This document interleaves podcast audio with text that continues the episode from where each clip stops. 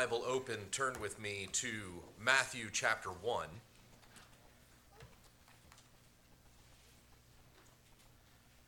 Matthew chapter 1, as our reading this morning will be in verses 18 to 25. In honor of the word of the king, would you please stand? Matthew chapter 1, beginning in verse 18. Hear the word of the Lord. Now, the birth of Jesus Christ took place in this way.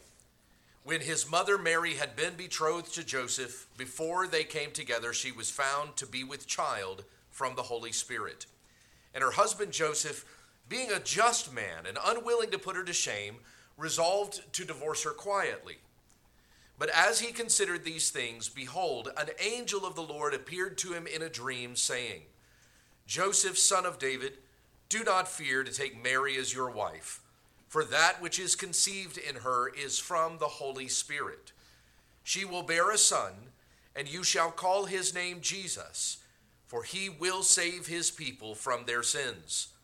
All this took place to fulfill what the Lord had spoken by the prophet Behold, the virgin shall conceive and bear a son, and they shall call his name Emmanuel, which means God with us. When Joseph woke from sleep, he did as the angel of the Lord commanded him, and took his wife, but knew her not, until she had given birth to a son, and he called his name Jesus. You may be seated as we pray.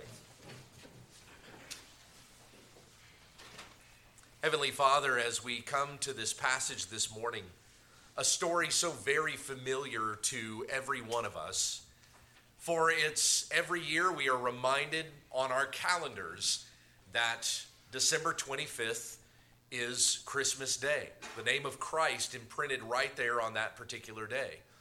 So we have heard the stories of Jesus born to a virgin in Bethlehem 2,000 years ago. But as we consider these things today and the significance of Christ's birth, may we also understand how these things apply how might we live in light of the fact that Jesus was born of a virgin in Bethlehem? What is the significance of the virgin birth and how it pertains to even his death and his resurrection, his ascension into heaven, his reigning with God on high, his coming back again to judge the living and the dead? May we consider these things this morning, the first advent that we would be looking forward to his second advent and consider that Christ is King. In Jesus' name we pray. And all God's people said, Amen. Some of you are probably aware that I've been watching a few movies recently. One of those films came out just this year, a musical that was entitled Journey to Bethlehem. It was an adaptation of the Christmas story done in a musical form and was written and directed by a man who was popular for the TV show Glee. Now, that particular show has a lot of liberal themes to it, and he imposed some of those liberal themes onto his interpretation of the Christmas story, particularly in his version of Mary. This was one of the worst versions of Mary that I think I had ever seen in a film or a TV show. She was a very grumpy sort, someone who was not thankful or cheerful about anything. She argued with her father about the fact that he had put her in this arranged marriage to a man that she did not know. And this Mary decided, I don't want to be married. I want to pursue my career. I don't think there was any woman in Bethlehem at that particular time that was protesting marriage and wanting to pursue her career. But instead, you had some of the feminist tendencies that we see in the culture today imposed upon the biblical figure of this woman who, instead of rejoicing in God for including her in his divine and sovereign plan to bring salvation to sinners, instead, this was a woman who griped and complained about her circumstances, as many of us are probably apt to do in our present context. It was interesting that despite this being a musical of the Christmas story, that there was no Song of Mary, the Magnificat of Mary that we find in Luke chapter 1. Mary sings, My soul magnifies the Lord, and my spirit rejoices in God my Savior, for he has looked on the humble estate of his servant. For behold, from now on, all generations will call me blessed. For he who is mighty has done great things for me, and holy is his name. No such words came from this Mary and this particular rendition of the Christmas story, but this is the kind of attitude, the humility, the thankfulness, and the joy that filled the true Mary of the scriptures, the Mary of the Bible. And so, as she expressed joy in God for bringing salvation into the world to save sinners, so we must exemplify this same joy. And not just when we hear this story shared at Christmas time, but may this be the attitude that fills our hearts all year long. It is very common for us. We see this happen at Christmas time, especially, but uh, this is something that, as a pastor, I have had to contend with even all year long. It is very common for us to take elements of the Bible and try to impose our world onto them.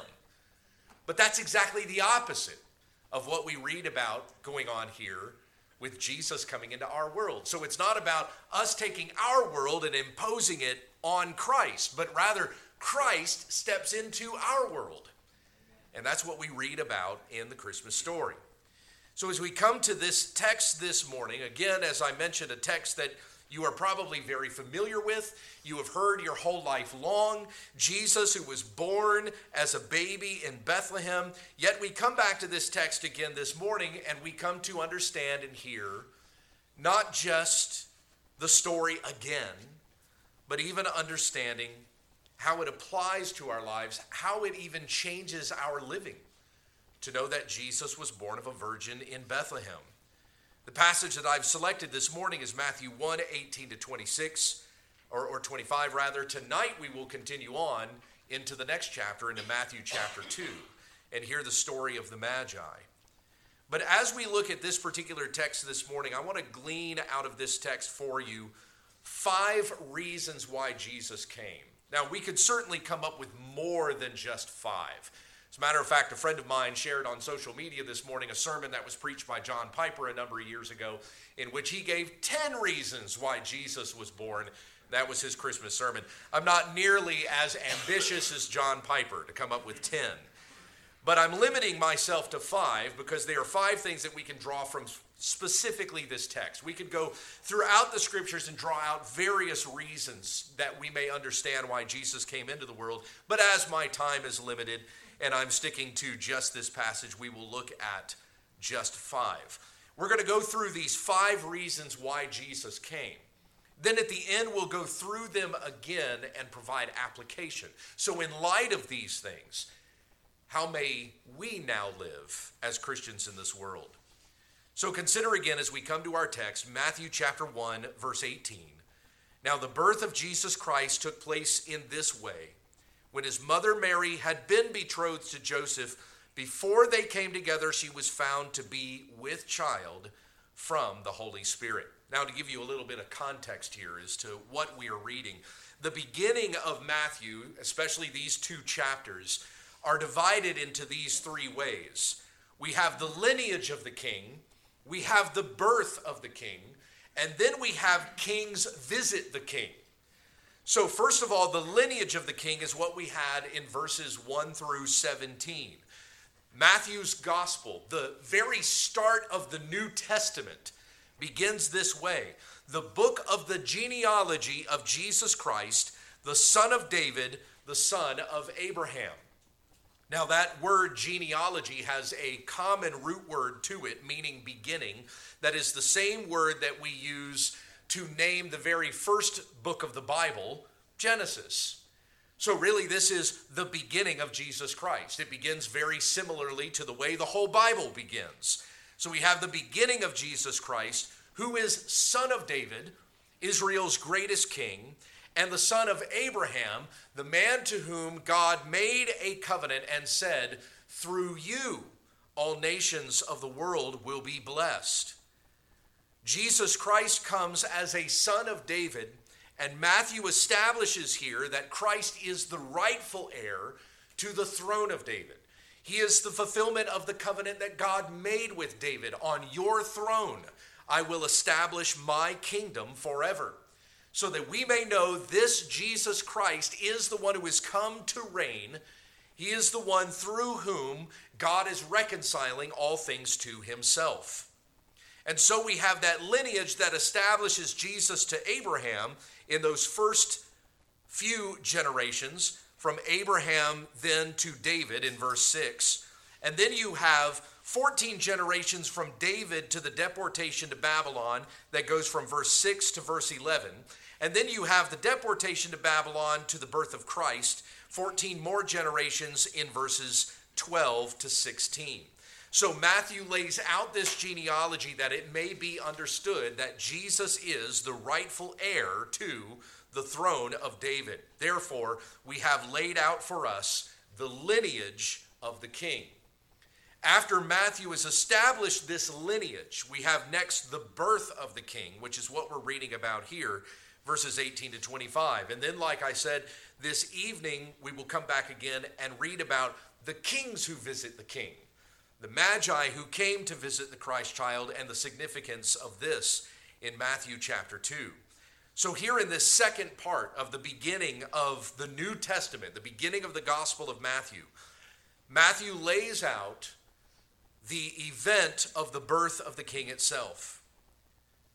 But when it was discovered that Mary was with child, verse 19 says that Mary's husband Joseph, being a just man and unwilling to put her to shame, resolved to divorce her quietly. Why? Well, because Mary's pregnant. Mary's pregnant with that which has been conceived in her by the Holy Spirit.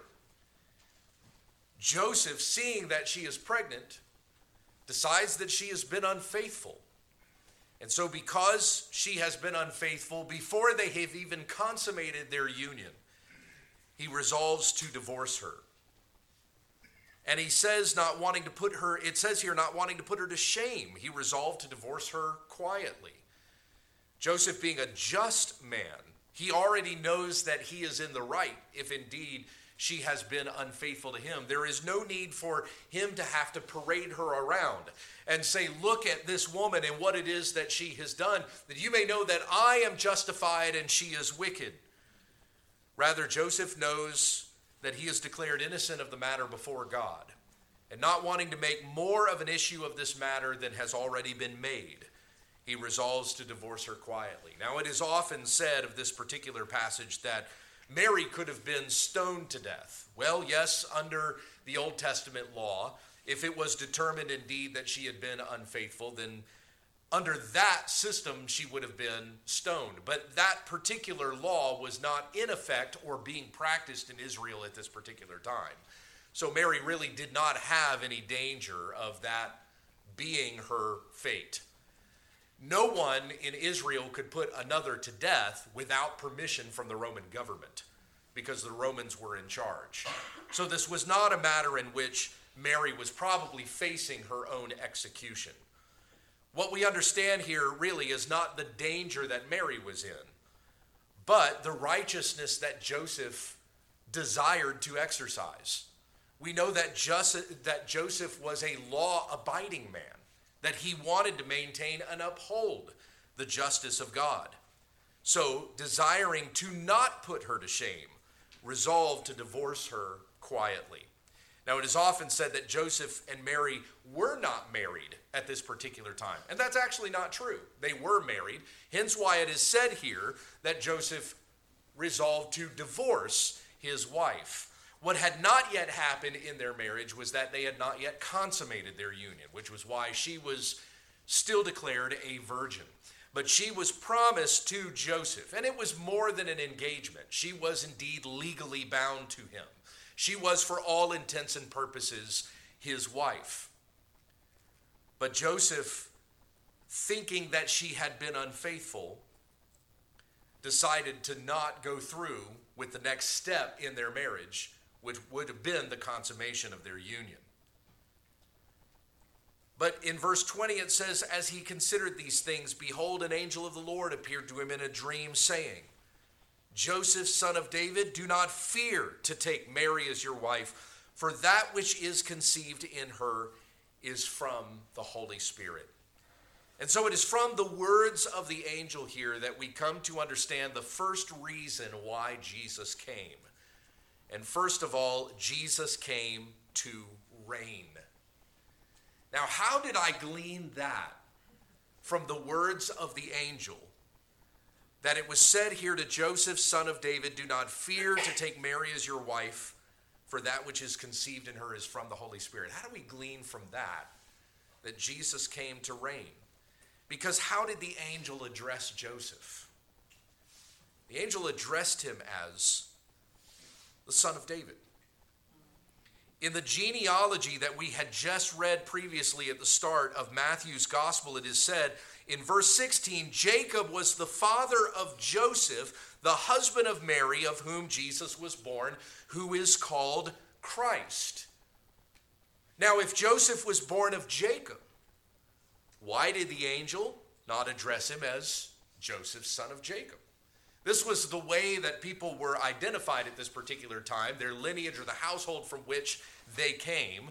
So, uh, uh, me being Gabriel Hughes, son of Robert, that was how somebody might identify me. Gabriel, son of Robert. And somebody might identify my son, Zachary, son of Gabriel. That was kind of the way surnames would have worked at this particular time.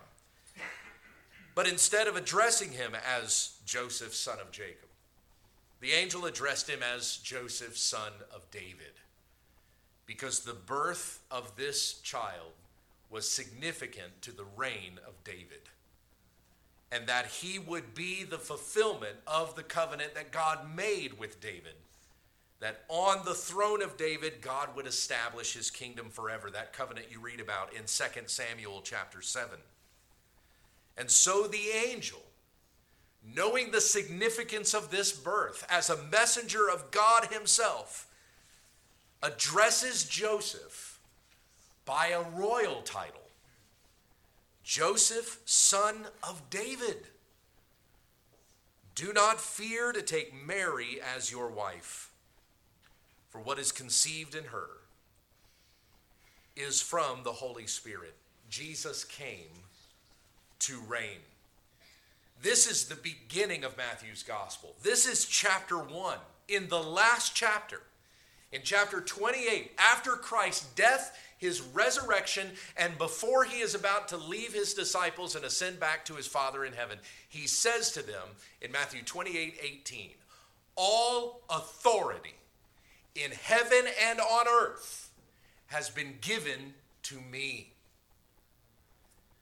Therefore, go and make disciples of all nations, baptizing them in the name of the Father and of the Son and of the Holy Spirit, teaching them to observe all that I have commanded you. And lo, I am with you always, even to the very end of the age. We refer to this as the Great Commission.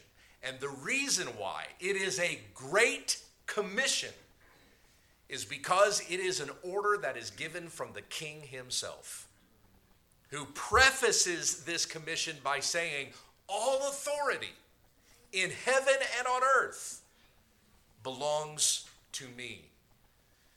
Matthew desires in writing this gospel that the reader would understand that Jesus is Christ and King.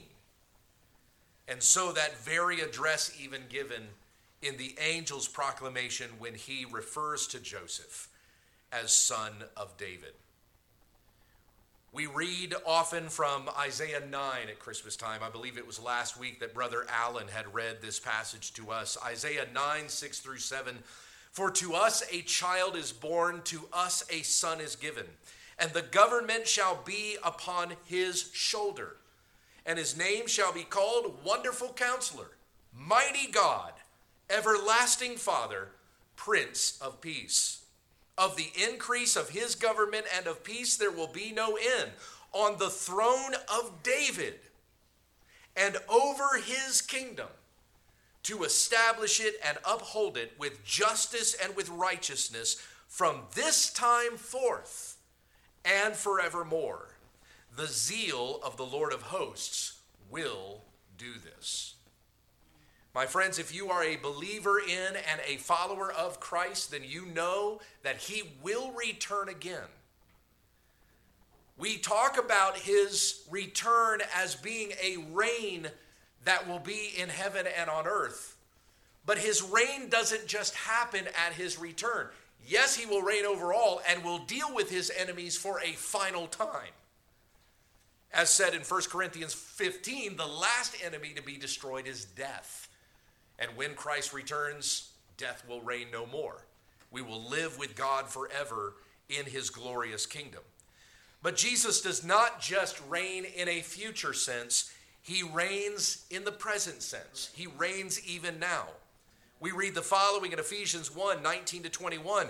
What is the immeasurable greatness of his power toward us who believe, according to the working of his great might, that he, the Father, worked in Christ when he raised him from the dead and seated him at his right hand in the heavenly places, far above all rule and authority and power and dominion and above every name that is named, not only in this age, but also in the age to come. So you have Paul declaring in the first century that Christ reigns now and he reigns in the age to come. Jesus came to reign. Let's look at a passage together. If you have your Bible open to Matthew, keep your finger there. Use your bookmark if you desire. If you desire, let's turn over to Acts chapter 2. So keep your finger there in Matthew 1. Let's look at Acts 2. And here we have another declaration, a witness from the apostles that Christ is presently reigning. This is Acts 2, beginning in verse 33. And to catch you up on what's going on here, if you know the story of Pentecost, the apostles are there in Jerusalem. They're sharing the gospel the news that Christ, just a few weeks ago, the one whom you crucified, has risen again and is declaring the gospel for the very first time there in the presence of the Jews that are celebrating at Pentecost. And so, Peter, in this sermon in verse 33, says the following. Well, verse 32, let me read that one there. This Jesus God raised up, and of that we are all witnesses. So, there you have the testimony of his resurrection being therefore exalted at the right hand of God, and having received from the Father the promise of the Holy Spirit, he has poured out this that you yourselves are seeing and hearing. For David did not ascend into the heavens, but he himself says, the Lord said to my Lord, Sit at my right hand until I make your enemies your footstool. That's Psalm 110, by the way, the most quoted psalm in the New Testament. Verse 36 Let all the house of Israel therefore know for certain that God has made him both Lord and Christ, this Jesus, whom you crucified. So, just a few weeks after they had put him to death, and he rose again from the dead and ascended into heaven. By the way, that time between his resurrection and his ascension into heaven was how long? Does anybody know? 40 days is what's said in Acts chapter 1. So, for 40 days, he had been seen by hundreds of witnesses, according to 1 Corinthians 15, between his resurrection and his ascension.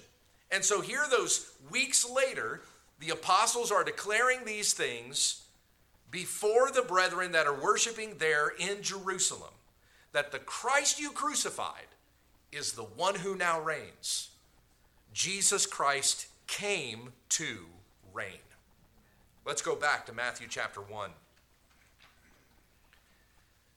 We've read, first of all, that Jesus came to reign. Let's continue on with the angel's address as he says there, addressing Joseph, son of David, do not fear to take Mary as your wife, for that which is conceived in her is from the what? Is from the Holy Spirit. So, secondly, we can glean from this passage that Jesus came to be holy. None of you were conceived of the Holy Spirit. If you think you were, we're going to have some words afterwards. Jesus is the only one who was conceived of the Holy Spirit. And this is tremendously significant to his righteousness, to his death, and to his resurrection from the grave. Several years ago, Andy Stanley, the pastor of North Point Church in Atlanta, had said that there wasn't as much significance to the birth of Christ as there was to his resurrection. Resurrection was actually more important than his birth, which doesn't make sense because Matthew doesn't begin by talking about his resurrection, he begins by talking about his birth. They're both important his birth and his resurrection. Without the virgin birth, there would not be the resurrection of Jesus Christ. Stanley said Christianity does not hinge on the stories of the birth of Jesus, it really hinges on the resurrection of Jesus. Well, again, I disagree. It's actually both. What is the significance of the virgin birth? Well, Jesus said in Mark 10 18, No one is good but God alone. This was to the rich young ruler who had come to him and had said, Good teacher, what must I do to have eternal life? And Jesus said to him, Why do you call me good? For no one is good but God alone. Is Jesus saying he's not good? No, he's challenging the rich young ruler who's addressing him as good. If you're not ready to call me Lord, why would you call me good? Because only God is good. The rest of us, as said in Romans chapter 3, have sinned. We have fallen short of the glory of God. As said in Romans 3 10 to 12, there is none righteous, not even one. No one does good, not even one person. The only one who is ever good, the only good man who ever lived, is Jesus Christ. Good from his conception, even to his very death. And why is that significant? Romans 5:12 tells us, "Therefore just as sin came into the world through one man, referring to Adam, and death through sin, and so death spread to all men because all sinned." Verse 18, "Therefore as one trespass led to condemnation for all men, so one act of righteousness leads to justification and life for all men." So it was through Adam that sin came into the world, and through sin death came into the world. Why do we die? Because all have sinned and fallen short of the glory of God. My friends, though there are many preachers in many pulpits today that wish to downplay sin, sin is a big deal. Sin is the reason we die. Sin, as said in 1 John, is lawlessness. It is breaking God's law. And all of us have done this. Again, Romans 3:23, all have sinned and fallen short of the glory of God. We have all done wickedly. You've probably had thoughts this morning that were in rebellion against God. Every one of us needs the grace of God every single day. And we have all inherited this sin nature from our father Adam. And as I said earlier when we were going through 1 Timothy 2 last week, None of us has any place to blame Adam. Well, it was all your fault. We are all willing participants in his sin.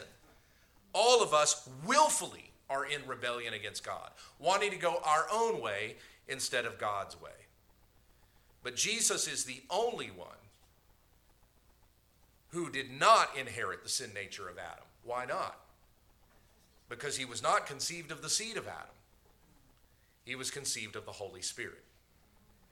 If Christ was conceived of the seed of man, then Adam is his federal head. But because Christ was conceived of the Holy Spirit, he is not under the federal headship of Adam. Now, what do I mean by that? What do, what do we mean when we talk about federal headship?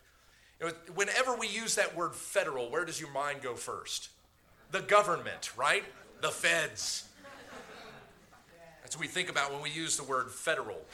But in our in our constitutional republic, the concept of federal headship is not as common to an American mind as it would be for somebody who lives in a monarchy.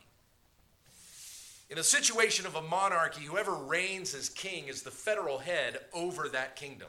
As I have read to you this morning from Isaiah chapter 9, we hear those titles that are given to Jesus that he will be called the Wonderful Counselor, Mighty God, Everlasting Father, Prince of Peace. All four of those titles, by the way, are titles that are given to a king. And so when you have a monarch that is over a kingdom, he is the federal head of that kingdom, and whatever that monarch decides goes for the entire kingdom. Whenever one kingdom would fight against another kingdom, it's not just those two kings that are in disagreement with one another. That entire kingdom is against this other kingdom. And so when we consider that Adam is our federal head, Adam who rebelled against God, Adam who decided, I want to go my way rather than God's way. There was a war that was declared against God. It's not one that the side of Adam can win. But nonetheless, all who are descended from Adam, who are born from his line, are at enmity with God. We still bear the likeness of Adam. We are made in God's likeness, even as declared in Genesis 1:27, male and female he created them in his image. But we have taken that image and we've desecrated it with our sin. That which was made in the image of God, that was intended to give glory to God, instead, we gloried in ourselves and gloried in our sinfulness and decided to go our own way and dragged that which was to be holy and to give glory to God, and we dragged it through filth with the sins and the passions of our flesh that we desired to do. What do we deserve for that? We deserve to be destroyed. And all who have been descended from Adam under his federal headship will all receive that if we stay there. But Christ came not under the federal headship of Adam. He is not born with the sin nature of Adam. He is born in the holiness of the Holy Spirit, perfect and without stain or wrinkle or blemish of any kind. And so now we have what Paul refers to in 1 Corinthians 15 as the second Adam. So in Christ, who does everything righteously when the first Adam did not, all who are in Christ Jesus can be born again. Born not under the sin and stain of the first Adam, but under the holiness and the righteousness of the second Adam. And so that in Christ Jesus, we can be forgiven our sins. And that could only happen through Christ. John the Baptist declared that Jesus was the Lamb of God who, take, who came to take away the sin of the world. But that can only be true if Jesus is without sin. And we know that he is without sin because he was born of a virgin, conceived of the Holy Spirit, so that we might know that Jesus came to be holy. Hebrews 4:15 tells us we do not have a high priest who is unable to sympathize with our weaknesses, but one who in every respect has been tempted as we are, yet without sin. He was tempted as you and I have been tempted by various passions of our flesh, but Jesus was not tempted unto sin. Let's look at something else regarding this uh, in Hebrews Turn with me to Hebrews chapter 9. Go to Hebrews 9. Look at another passage together. So, keeping your finger in Matthew 1, let's look at Hebrews 9.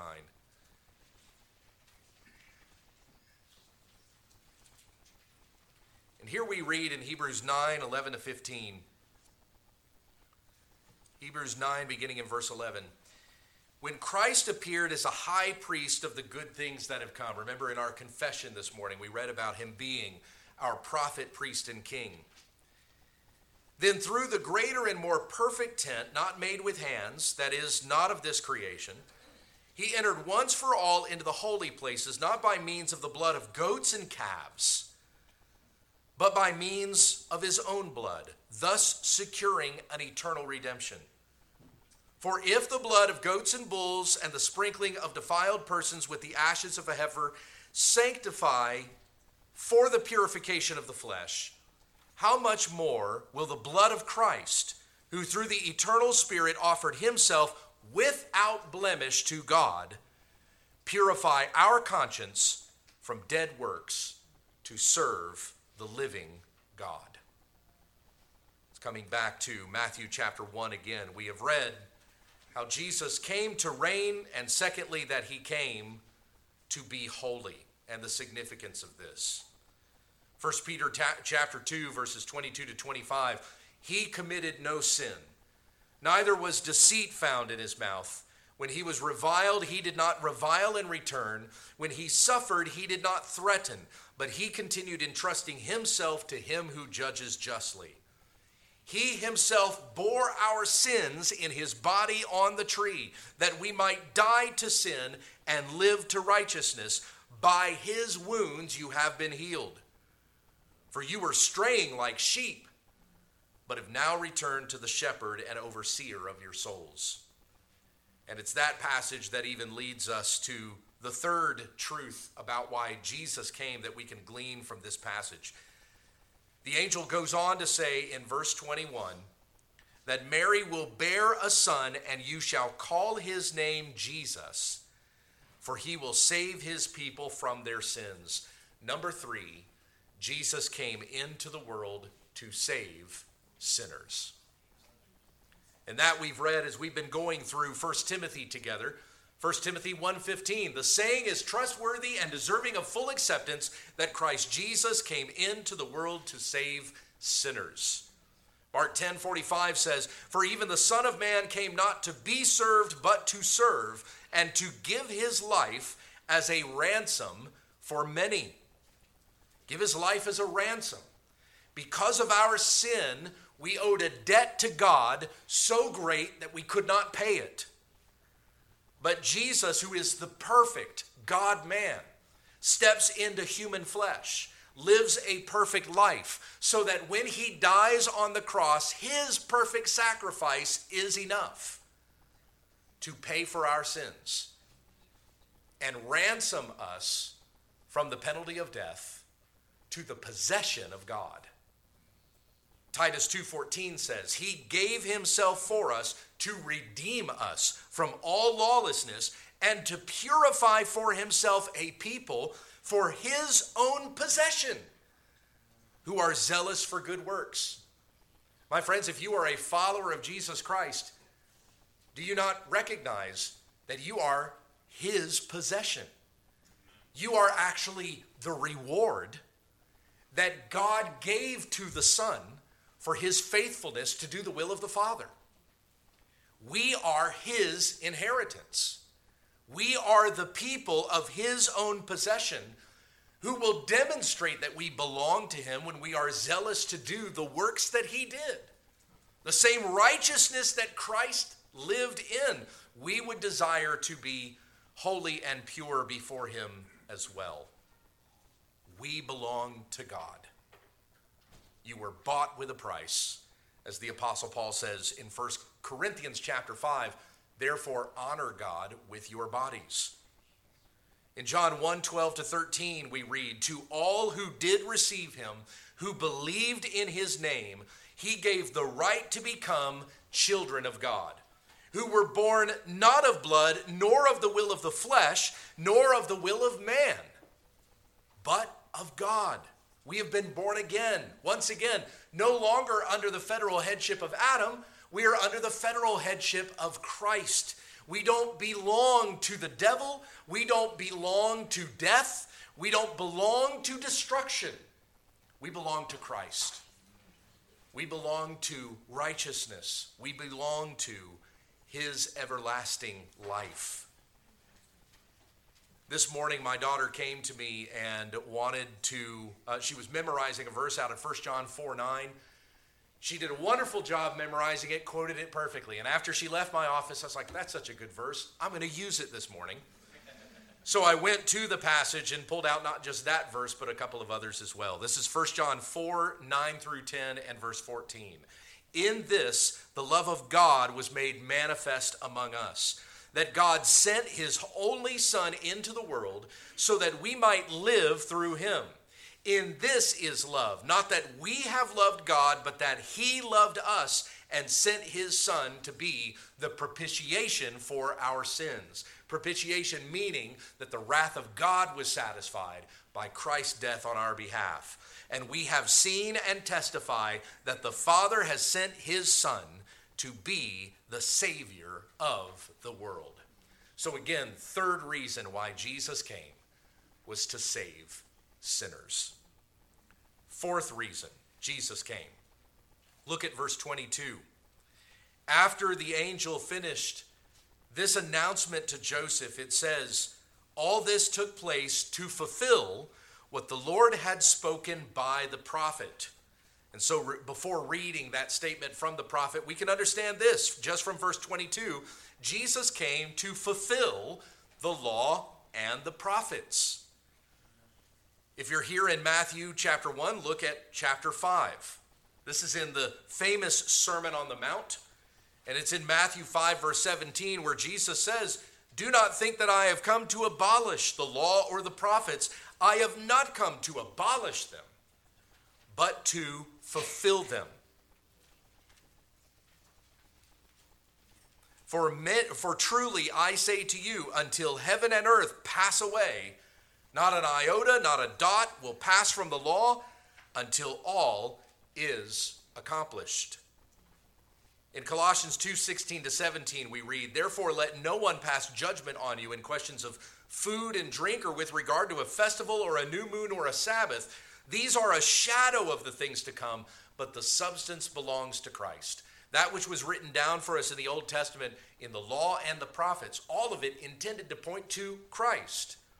And though Christ is the fulfillment of the law and the prophets, that doesn't mean we undo or do away with the law and the prophets.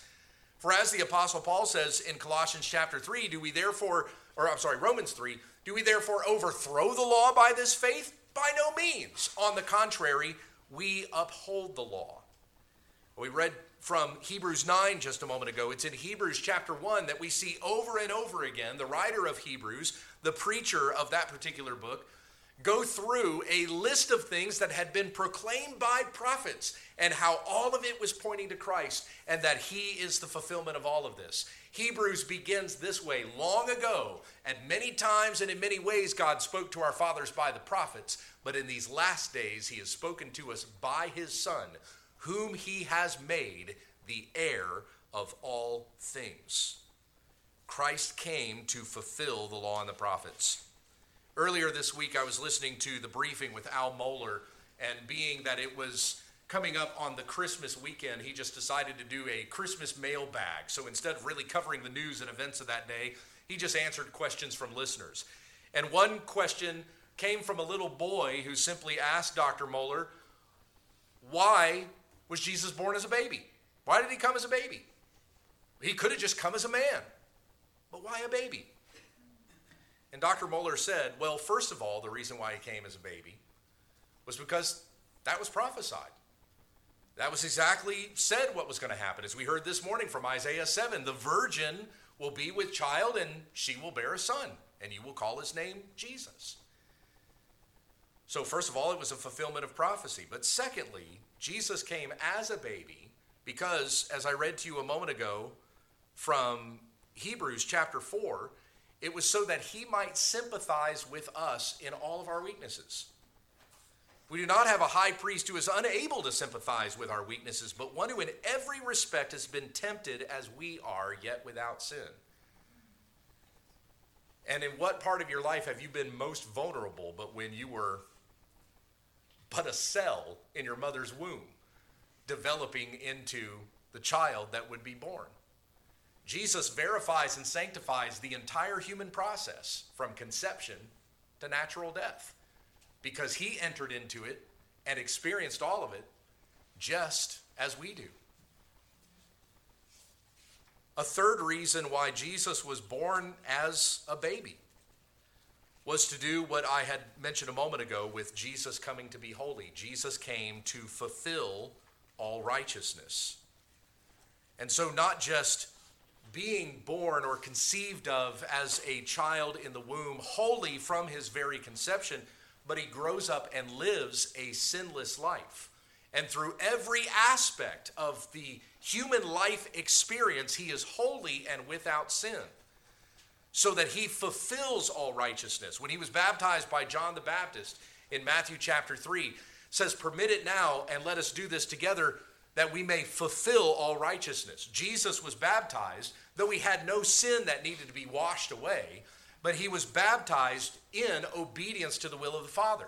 And as it is commanded for each and every one of us to be baptized, so Christ was also baptized to fulfill all righteousness. We are saved not just by Christ's death, we are also saved by his life. And as he lived righteously, so you, as a follower of Christ, have been given his righteousness that you may live righteously.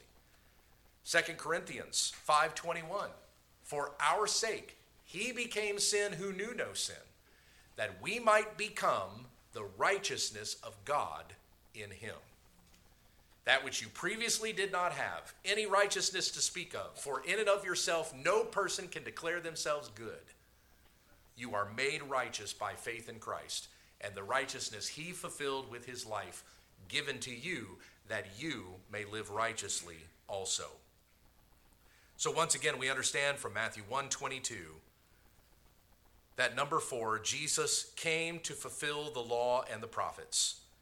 Finally, number five, we get from what is stated in verse 23, the very prophecy that comes from Isaiah 7 Behold, the virgin shall conceive and bear a son, and they shall call his name Emmanuel. And then you probably have a parenthetical reference right at the end of that. What does it say? Five words which means God with us. So, number five, Jesus came to reconcile God and man. We were previously separated from God because of our sin, as Brother Chris had talked about in Sunday school this morning. We were once with God in the Garden of Eden. Adam and Eve could walk with God in the cool of the day. But then, after sinning, they were separated from him, and the angels, the cherubim, placed at the entrance of the garden so that they could not go into paradise any longer. After sinning against God, we were separated from God. We could not have that kind of fellowship with him that Adam and Eve had with him before. But it's through Jesus Christ we are reconciled to God meaning that we are brought back into fellowship and relationship with Him through Christ. In Sunday school, Chris had asked this question What was the central importance of temple worship? And we all gave various answers to sacrifice. You know, the Ark of the Covenant was there. We would come in and sing praises to God. Of central importance to temple worship is that God was there, God was with them. And that was where God dwelled with his people first in the tabernacle and then the temple. And when the temple was constructed and built and finished during the reign of Solomon, the Ark of the Covenant is brought in, it is placed in the Holy of Holies.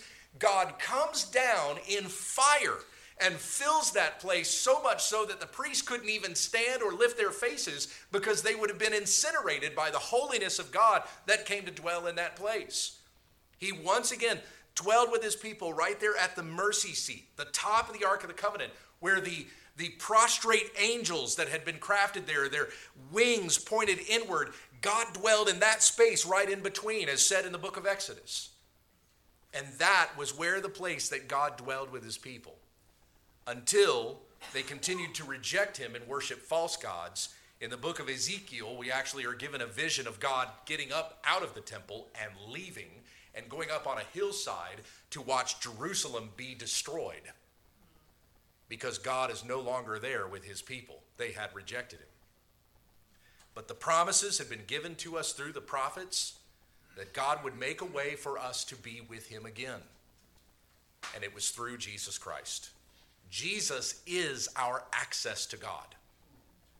He is the way that we can enter into the presence of God. When Jesus died, we read later on in Matthew that the temple curtain was torn from top to bottom. And that signified that God, who was there in the Holy of Holies, separated by that curtain from everybody else who had to stand on the outside, God was no longer separated from his people. He now dwells with us. As a matter of fact, my friends, he dwells in us. Every single follower of Christ has the Holy Spirit of God dwelling within them. So that it is said, a verse that blows my mind every time I read it in Romans chapter 8, that the same power that raised Christ from the dead is the power that lives in you, bringing your spirits to life. And so we understand, even from this statement in verse 23, God with us, that Jesus came to reconcile God and man, that we could be with God again. We sing about this in our Christmas carols. In Hark the Herald Angels sing, Christ by highest heaven adored, Christ the everlasting Lord. Late in time, behold him come, offspring of a virgin's womb. Veiled in flesh, the Godhead see. Hail the incarnate deity, pleased with us in flesh to dwell. Jesus, our Emmanuel. Hark the herald angels sing. Glory to the newborn King.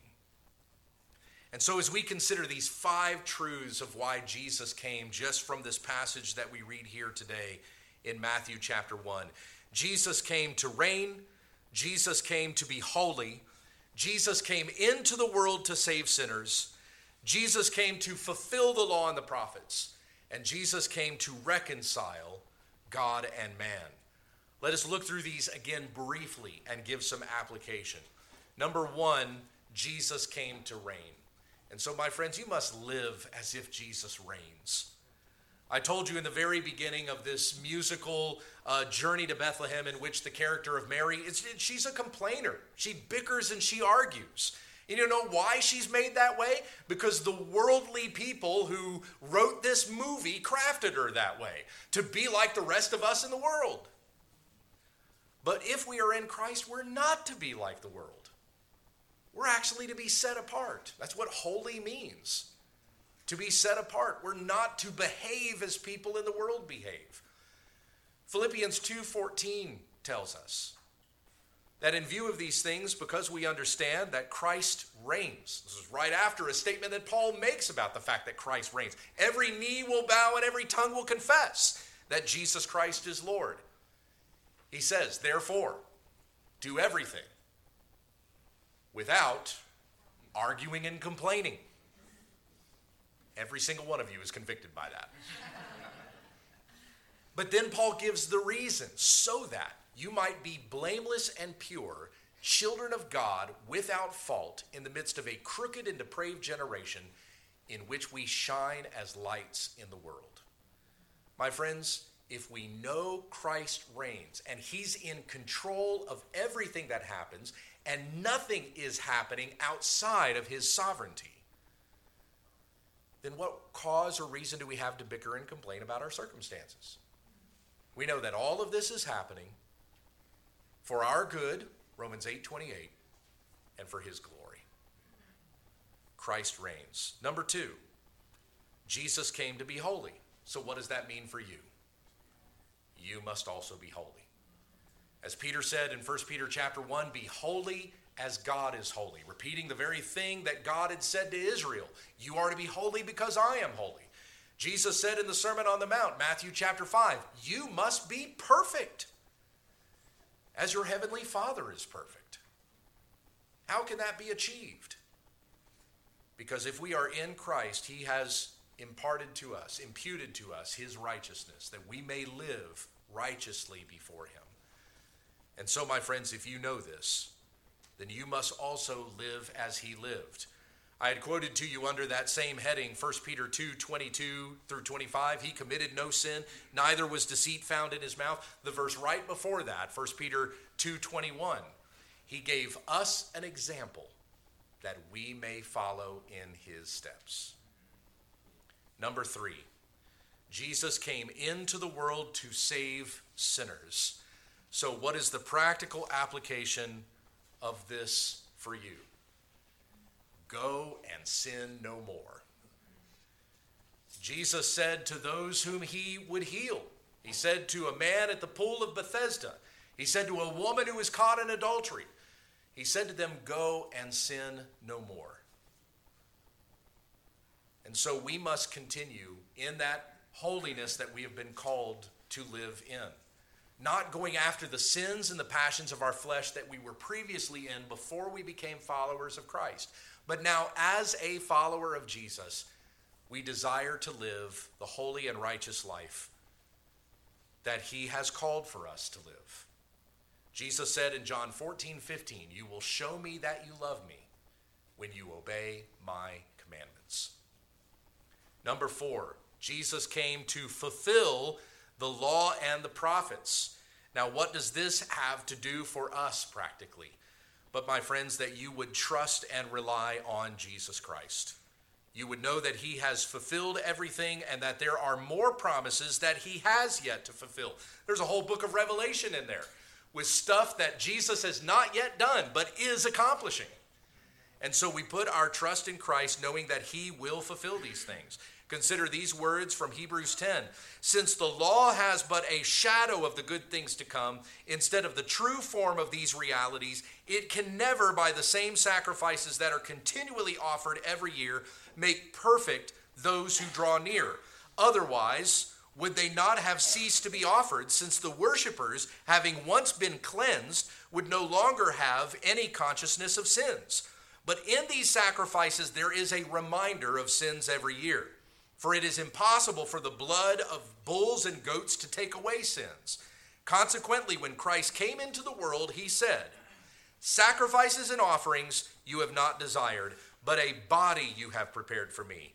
In burnt offerings and sin offerings you have taken no pleasure. Then I said, Behold, I have come to do your will, O God, as it is written of me in the scroll of the book. Christ knowing that he came to fulfill the law and the prophets. So trust in him, knowing that your sins are forgiven in him, knowing you are you are uh, one with the Father, a child of God because of him. Christ fulfilled all the law and the prophets. So our trust and reliance is not upon our works, but on the finished work of Christ. Finally, number 5 Jesus came to reconcile God and man. So we must worship God.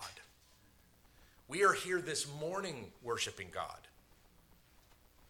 But we must worship Him every day. Every moment of our waking hours we give unto the Lord. I quoted to you recently as we've been going through 1 Timothy, Romans chapter 12, verses 1 and 2. In view of God's mercies, present your bodies to be a living sacrifice unto the Lord, holy and acceptable to Him. And this is your spiritual act of worship. It's not just when we come here and do this. This is certainly worship. But this is not the only worship that we offer up to God. Every day that we live is to be an act of worship. You're either going to live your life in rebellion against God, or you're going to live your life in worship and in honor of God. And if you are a follower of Christ, may it be the latter and not the former. And the promise that we are given is that we, being reconciled to God, will live with him forever in glory. My friends, we look back at the first Advent at Christmas time like this because it teaches us to look forward to the next Advent, that Christ is coming back again to judge the living and the dead and all who are in Christ Jesus will not perish in the judgment of God, but we will be saved and live with him forever in glory. I love this time of year. I love this season. I consider myself a Puritan, but I must say I'm not in agreement with most of those Puritans who are opposed to the recognition of Christmas. I love Christmas. I love it with my family, and I just love the atmosphere that it creates in the world around us. I have more evangelical opportunities during the Christmas and the Easter season than I probably do any other time of the year.